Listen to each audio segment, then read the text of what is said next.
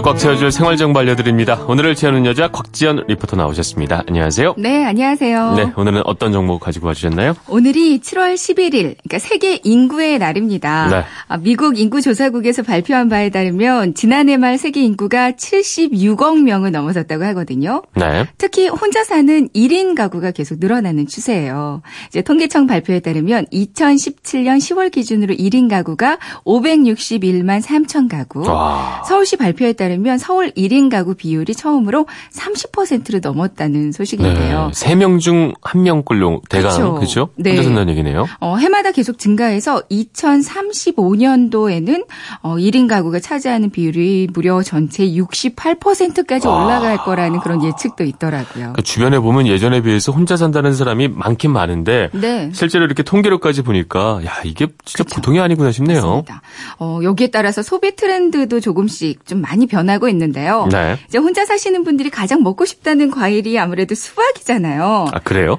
수박은 아, 큰 워낙 거는 크니까 혼자 먹기 힘드니까. 네, 그래서 잘못 아. 사 먹는다고 하더라고요. 근데 요즘에는 1인 가구를 겨냥한 미니 수박도 판매가 되고 있습니다. 잘라서 팔더라고요 보니까. 잘라서도 팔고요. 네. 아예 수박 자체가 이렇게 품종이 작더라고요. 아 작은 수박도 있군요. 네, 이게 하나당 가격이 한 4, 5천 원 정도 한다고 하고요. 네. 또 1인 가구 분들은 수납이 또 항상 부족하잖아요. 세탁물 장기 보관 서비스도 있는데요. 음. 세탁물을 한 달에서 최대 3년까지도 보관을 해주더라고요. 네. 이렇게 찾아 보면 혼자인 분들에게 참 유용한 정보들이 많이 있습니다. 음. 그중에서 오늘 제가 몇 가지만 더 알려드릴게요. 좋습니다.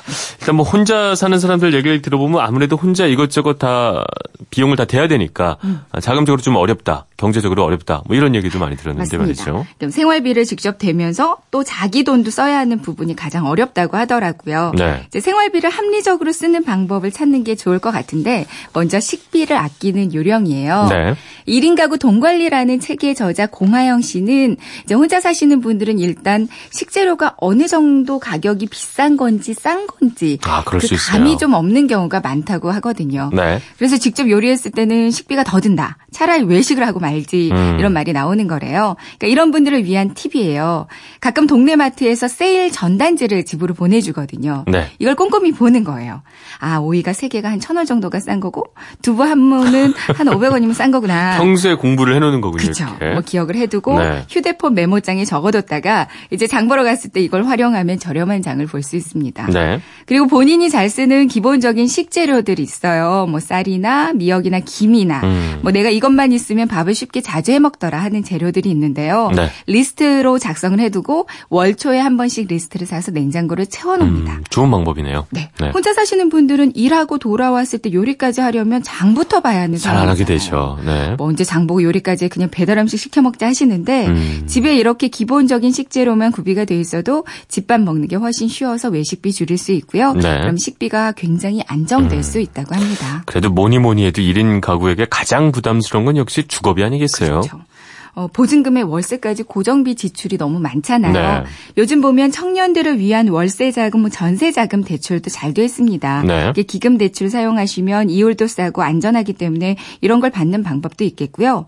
이제 공공주택 임대 프로그램을 알아보시는 것도 좋겠어요. 네. 마이홈이라는 사이트 www.myhome.go.kr 이 마이홈 앱도 있거든요. 네. 입주자 모집 공고라고 해서 이제 전국에 새로 뜬 그 임대주택 공 고를 한눈에 전부 확인할 수가 있습니다. 음. 네. 여기를 매일 체크하는 거예요. 그래서 나한테 맞는 프로그램이 올라오면 그러네요. 여기 도전해 음. 보는 것도 좋은 방법입니다. 알겠습니다. 또 혼자 살 때 좀 무섭다고 하는 것들이 갑자기 좀, 야, 이걸 내가 혼자 어떻게 하나, 이런 일들도 맞닥뜨릴 수밖에 없다, 뭐 이런 얘기를 들었는데 말이죠. 그렇죠. 특히 어, 가구 옮기기 힘들잖아요. 특히 여성 혼자 살 땐 좀 무겁고 말이죠. 그렇죠. 한계가 있으니까. 가구를 옮길 때는 가구 아래쪽에다가 목장갑을 껴두거나 이불을 깔고 옮기는 방법도 음, 있고요. 네. 방문 문턱을 넘길 때는 우리 주방에서 쓰는 비닐 랩이 있어요. 네. 동그란 랩심을 거기에 끼우고 넘기면 쉽게 가구를 음. 옮길 수 있습니다. 혼자 살아보셨나요? 아니요. 아, 이거 혼자 공부해서 하신 거군요. 혼자 옮겨본 적이 아, 있어요. 옮겨, 아, 남편이. 도와주지 같이 않아서. 산다고 꼭 같이 하는 건 아니니까요. 그죠. 네. 어, 그리고 혼자서 여성분들은 원피스 입을 때 지퍼 올리기 힘들거든요. 네. 옷 입기 전에 지퍼에다가 끈을 하나 길게 달아줍니다. 옷 입고 나서 이 끈만 쭉 잡아당기면 아주 손쉽게 올릴 수 있고요. 저 지퍼 많이 올리고 삽니다. 네. 그러시군요. 그럼요.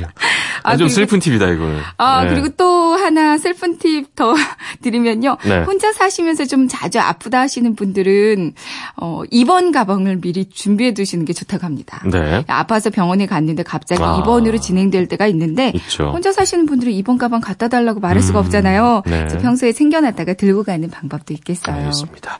아무래도 혼자 살면 좀 안전 수칙도 어, 준수를 해야 되고 네. 조심할 부분들이 분명히 더 있을 것 같아요. 가장 기본적인 안전 수칙인데요. 네. 이제 샤워할 때는 욕실 문을 꽉 닫지 않고 샤워하세요. 그건 왜죠? 이제 오래된 원룸 같은 경우에는 네. 문이 습기 때문에 틀어지기 때문에 갇히는 경우가 상당히 많다. 안 열리는 거예요? 합니다. 네. 안에서 뭐 아무리 두드리고 소리 질러도.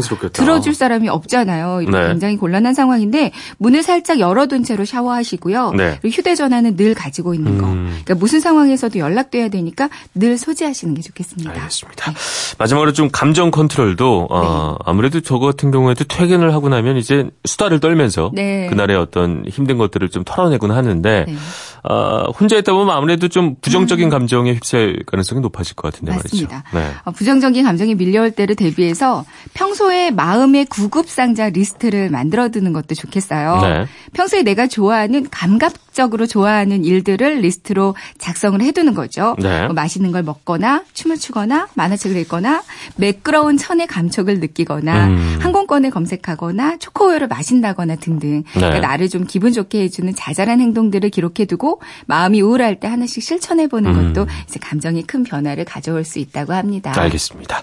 10명 중 3명은 정말 혼자 사는 시대가 됐습니다. 네. 그래서 그런지 나 혼자 산다는 프로그램까지 인기인데 오늘 말씀해 주신 것들 아, 혼자 사는 분들에게 조금이나마 좀 도움이 되지 않을까 생각을 해봅니다. 네. 네, 오늘도 꽉 찬 정보 감사합니다. 오늘을 채우는 여자 곽지연 리포터였습니다. 고맙습니다. 네, 고맙습니다.